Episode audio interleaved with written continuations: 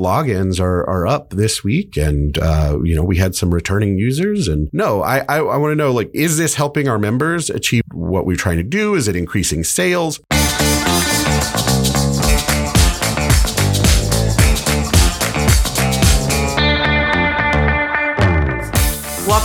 to the Facts About PACs podcast. I'm Micaela Isler, NABPAC's executive director, and I'm joined by my co host, Adam Belmar. Today, we have a topic that I think, Adam, many of our listeners want to know more about. It's how to evaluate your vendor and your software platforms. Absolutely. It's something that's easier said than done, Micaela. And it's like many of the topics that we do on this podcast in the solutions in action arena. So I think we're very lucky to have back with us a trusted source a good friend of this podcast, Eric Wilson. Eric's a political technologist driving innovation and digital transformation as the senior vice president for strategy at Bullpen Technology Group. Yeah, and he's here to share the questions we really all should have, but you know, sometimes might be afraid to ask and really just to better evaluate your vendors and to maximize the value of your software. I am really looking forward to this conversation. But first, Micaela, Happy Passover, Easter, Ramadan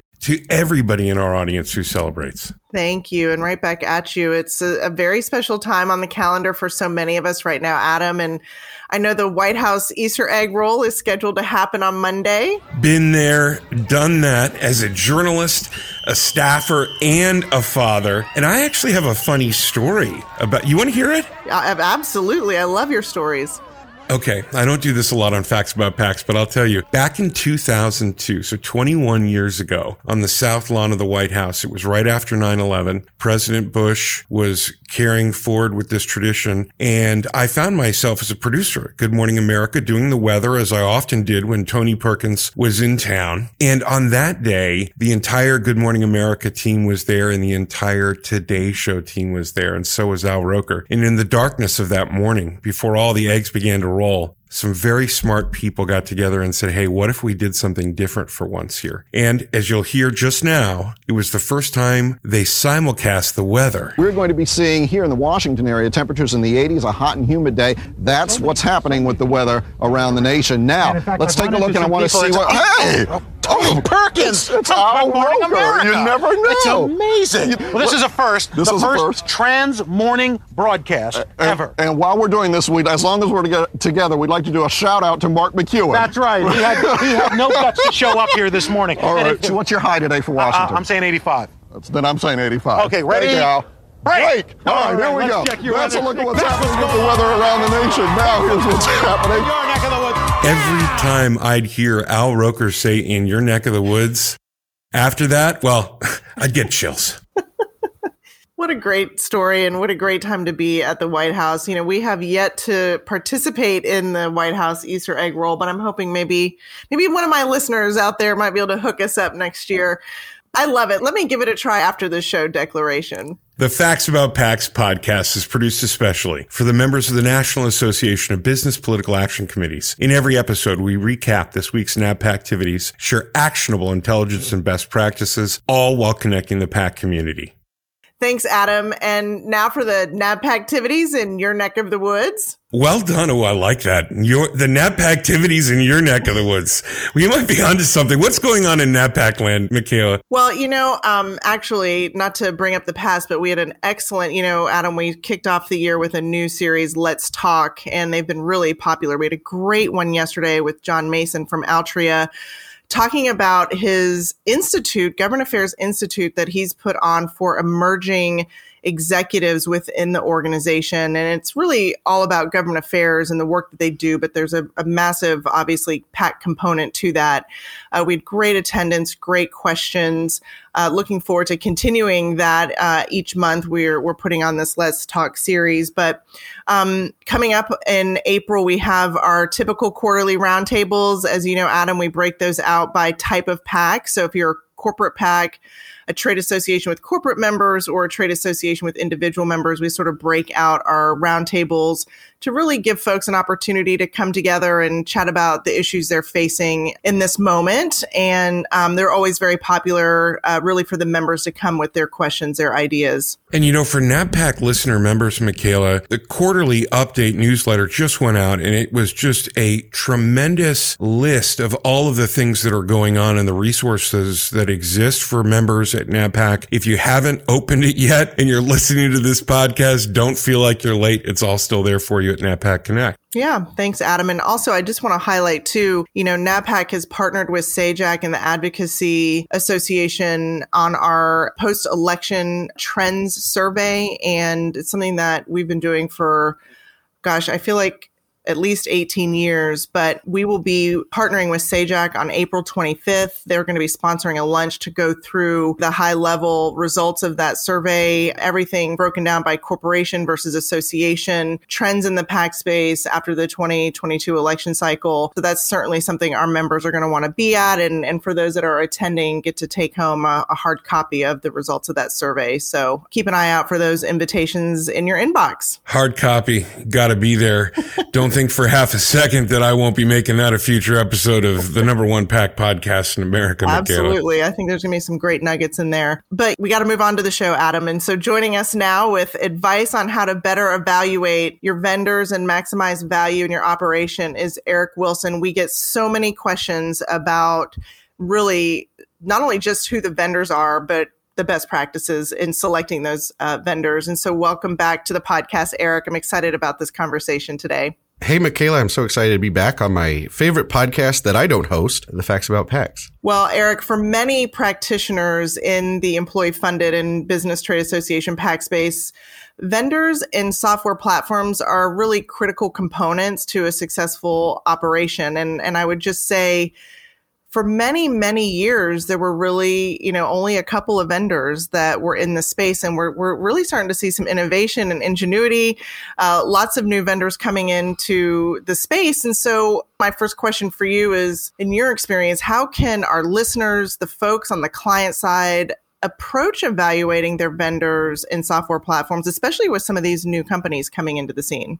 Well, it starts with knowing what you need a software platform or a tool for right? What is the problem that you were trying to, to solve? And, and sometimes that's obvious. You know, you've got to do compliance. You've got to process credit card donations, but then you'll get pitched on things that might actually be a solution in search of a problem. And so it starts with understanding what a tool is for, what the problem it's solving. So just thinking about what a, what a, what a tool is. It's, it's about giving you leverage. So more output from your input. You know, if it's a tool that's going to cause you to do more work and you're not sure if, you know, your members are going to use it, then that's probably a good sign that that's not software that you need or are prepared to take advantage of.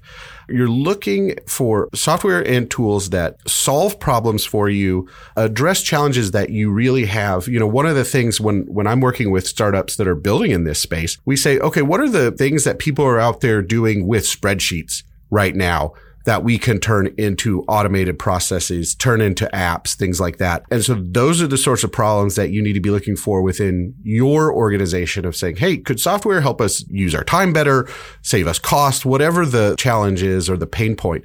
That's where you're looking for, for software.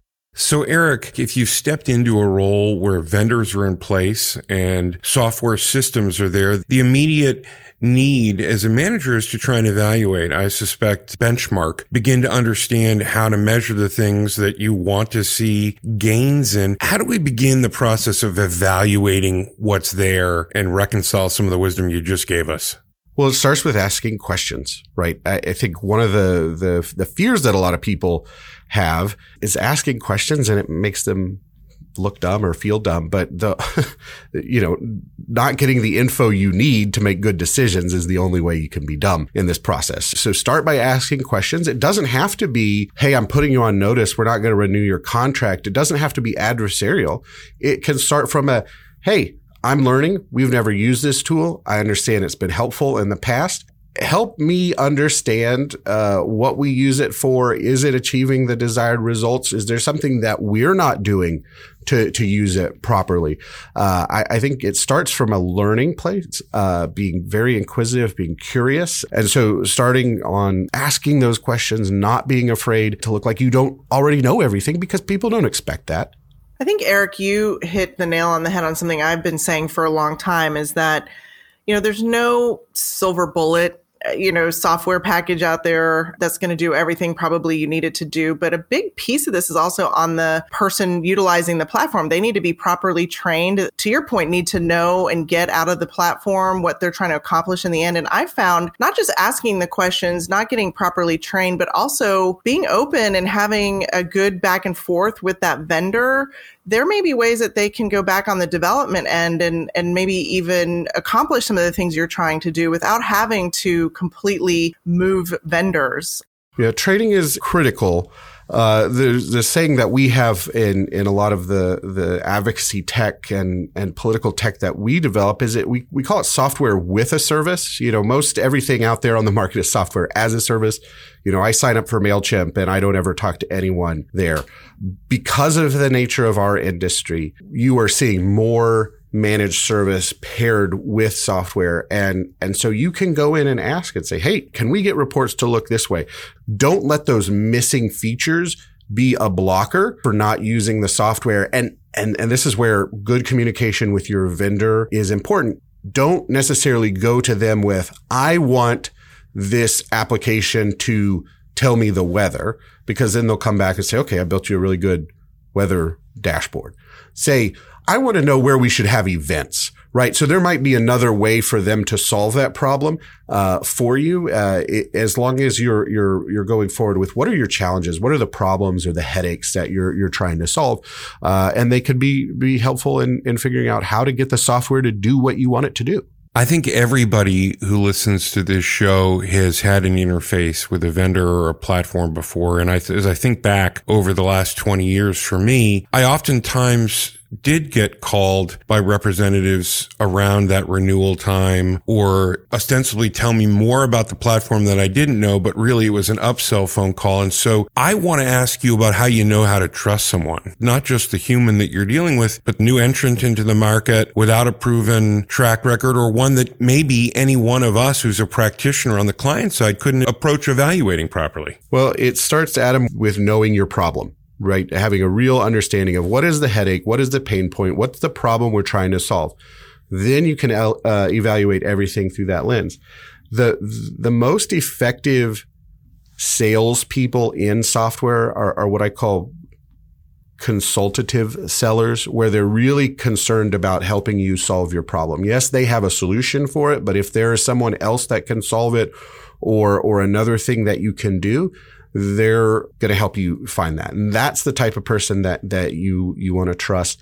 Um, look for someone who is trying to understand your problem or even better, has had your problem in the past. So that's why I like working with entrepreneurs who come from politics, come from the trade association world where they look, I've got this problem. I know everyone else does. I'm going to build an app for it. As opposed to, oh, well, we're, we're a leading B2B SaaS marketer in running fulfillment centers we see that this industry over here makes a few billion dollars a year. We want to sell into it. That is a solution in search of a problem. And so always look for someone who's trying to help you solve your problems and is going to have that dialogue, have that conversation with you. So, Eric, I know technology kind of scares a lot of people, me included.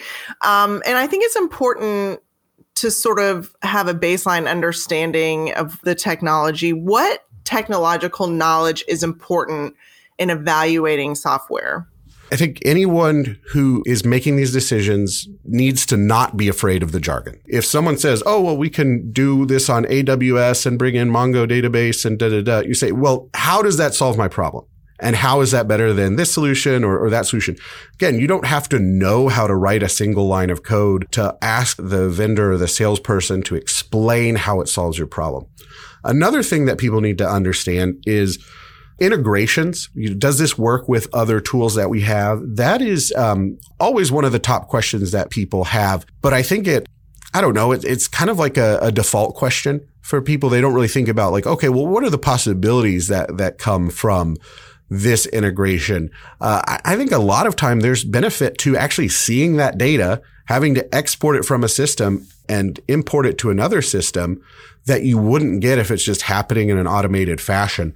And so I think integrations are kind of like a safety blanket for a lot of people where they say, Oh, does it work with my thing? And, uh, you know, not always the, the, the best tool for you if it, if it integrates with everything. Um, I sort of go back to the example of, um, shampoo and conditioner. I don't know how a product can do both or be the best at both. So I really like, you know, picking tools that you know is really good at uh, the compliance, and this one's really good at member man- management. They don't necessarily talk together, but they both do their jobs really well. It's worth us, you know, making sure that data transfer happens. I'm kind of a herbal essence shampoo man myself probably their worst customer. This is an audio only podcast. If you could only see the few hairs I'm still shampooing up here. Micaela, I was thinking as Eric was talking about how difficult a transition can be, even for an association like the National Association of Business Political Action Committees. Well, some of it is just, you know, I think, Eric, we just went through, while it's not PAC or grassroots software, you know, we have just made the migration with an entire membership platform management system. And I and I love it overall, but until you really get in and use the software in all these different unique ways, like I've been a heavy user of a lot of platforms in my 30 years. And I feel like I asked a lot of the right questions, but we just went through an audit and, you know, the types of reports that we were trying to run I hadn't gotten into that far of the nitty gritty when I was evaluating the software. And it doesn't mean I hate the software. Um, it's just that I, you know, until you get in and have that user experience, sometimes you don't realize that there are some limit. I mean, there's again, it kind of goes to what I said at the top of the show. There's not going to be a platform or a software package that takes care of every single need. But they've been a great partner in working with us and finding ways, to your point, to solve the issue at hand and get us the information we need.